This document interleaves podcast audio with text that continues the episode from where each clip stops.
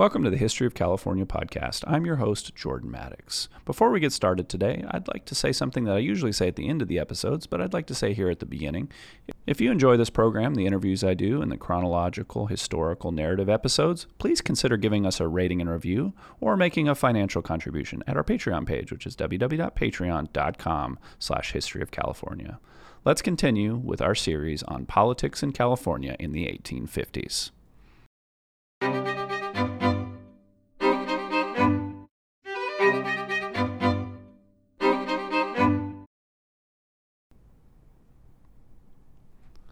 This episode and the following are the last two episodes on this section of politics in California in the 1850s.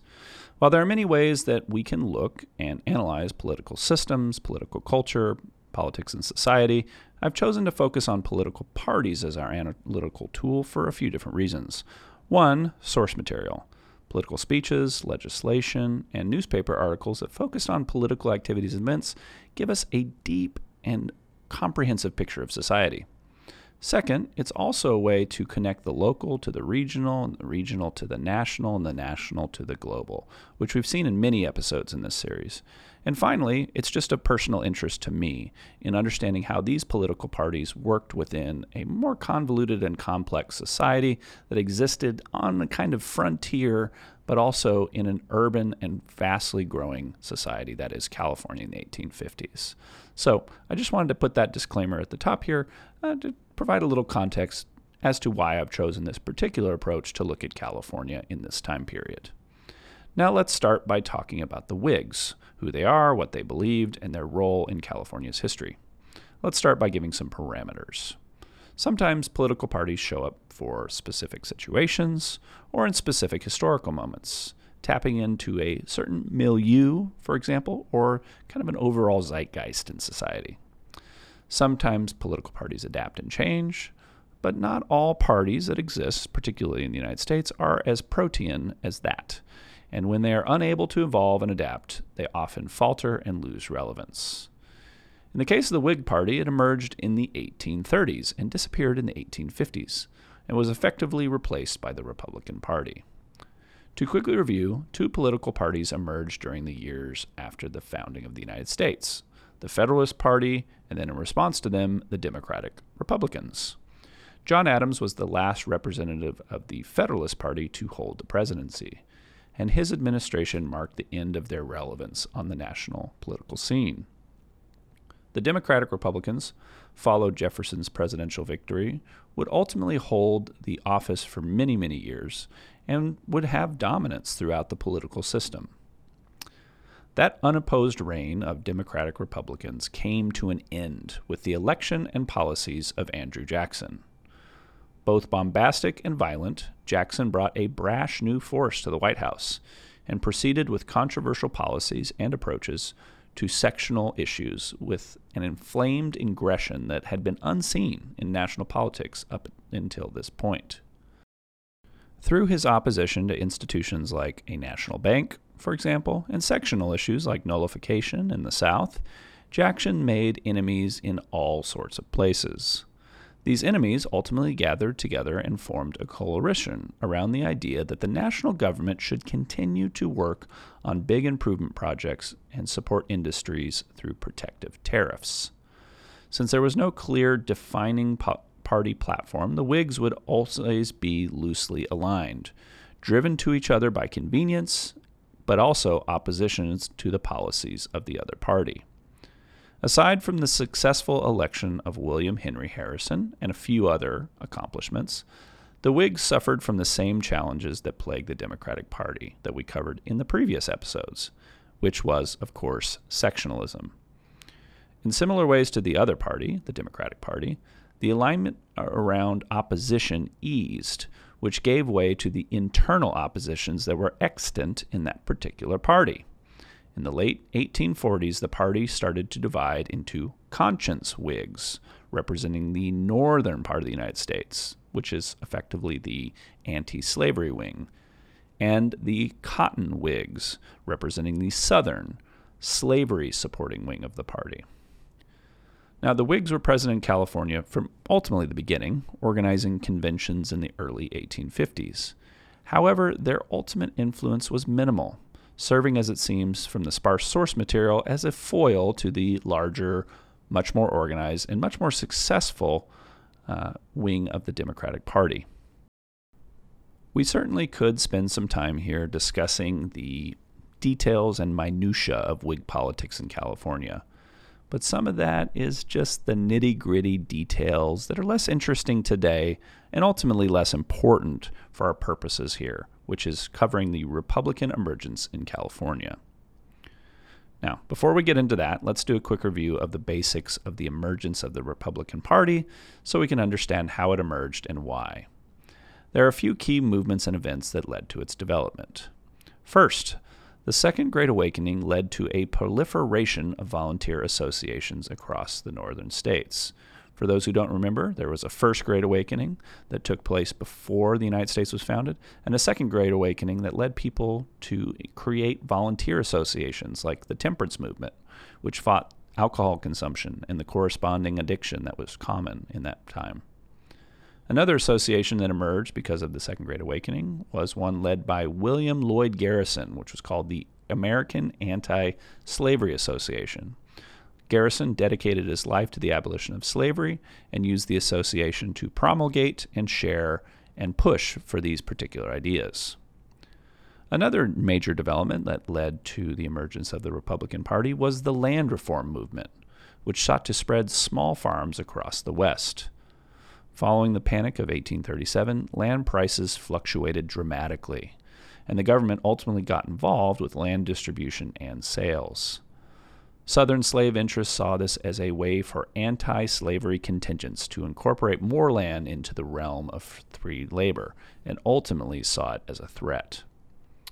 Now, in addition to these larger movements, there were specific events Many of them we've discussed before the Missouri Compromise, the Compromise of 1850, the Kansas Nebraska Act, Fugitive Slave Law, etc. The Kansas Nebraska Act, however, would be the final straw that would ultimately lead to the creation of the Republican Party and a realignment of the political party landscape in the United States. Before this, the two major political parties had northern and southern wings, which were aligned on some issues, but then advocated for their I want to call it regionally specific issues. After this, political parties would be divided by geography and labor. The first major event of the Republican Party was a convention or meeting in Ripon, Wisconsin, where they invoked the crisis, being the crisis of the Kansas Nebraska Act, as an impetus for the creation of a new political party to address this, I want to call it, smoldering fire at the heart of American society and government. The name Republican was meant to harken back to the Revolution, the American Revolution, and an attempt to place the new members of this political party on the side of liberty as opposed to slavery. Following their first convention, the Republican growth was exponential.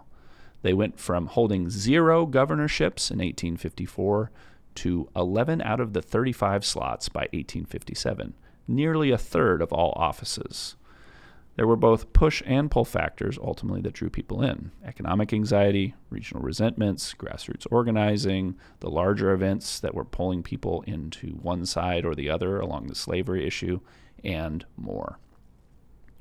Our old friend John C. Fremont ran as the first Republican candidate for president in 1856, with a platform of an increasingly activist and powerful central government.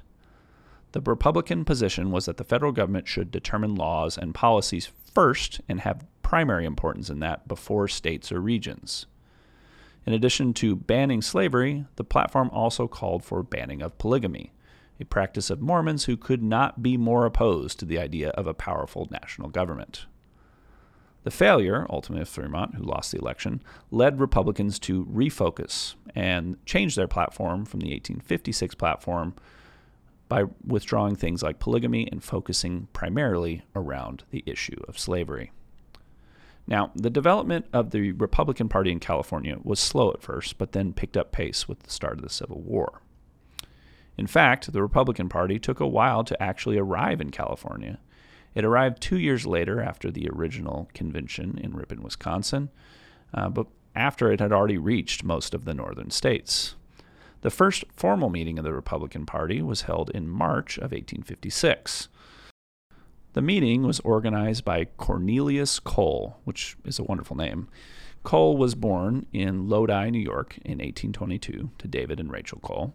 He attended Wesleyan University before beginning to practice law in 1847 and 1848.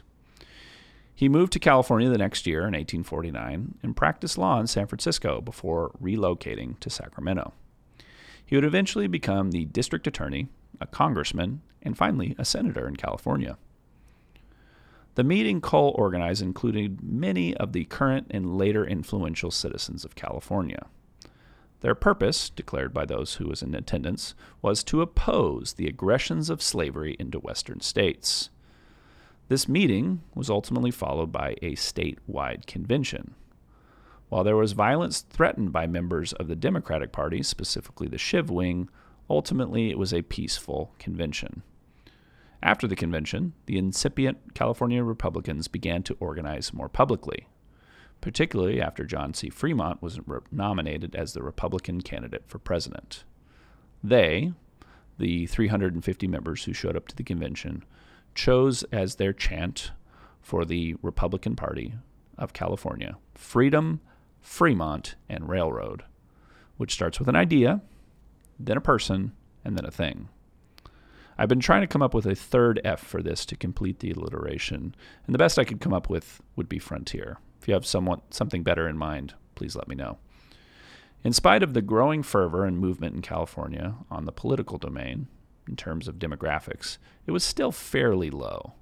In 1856, Fremont, who was as popular as they come in the state that he helped to conquer, only garnered 19% of the vote in California, which seemed both low and emblematic of the lack of institutional support and the near complete control of the Democratic Party in California.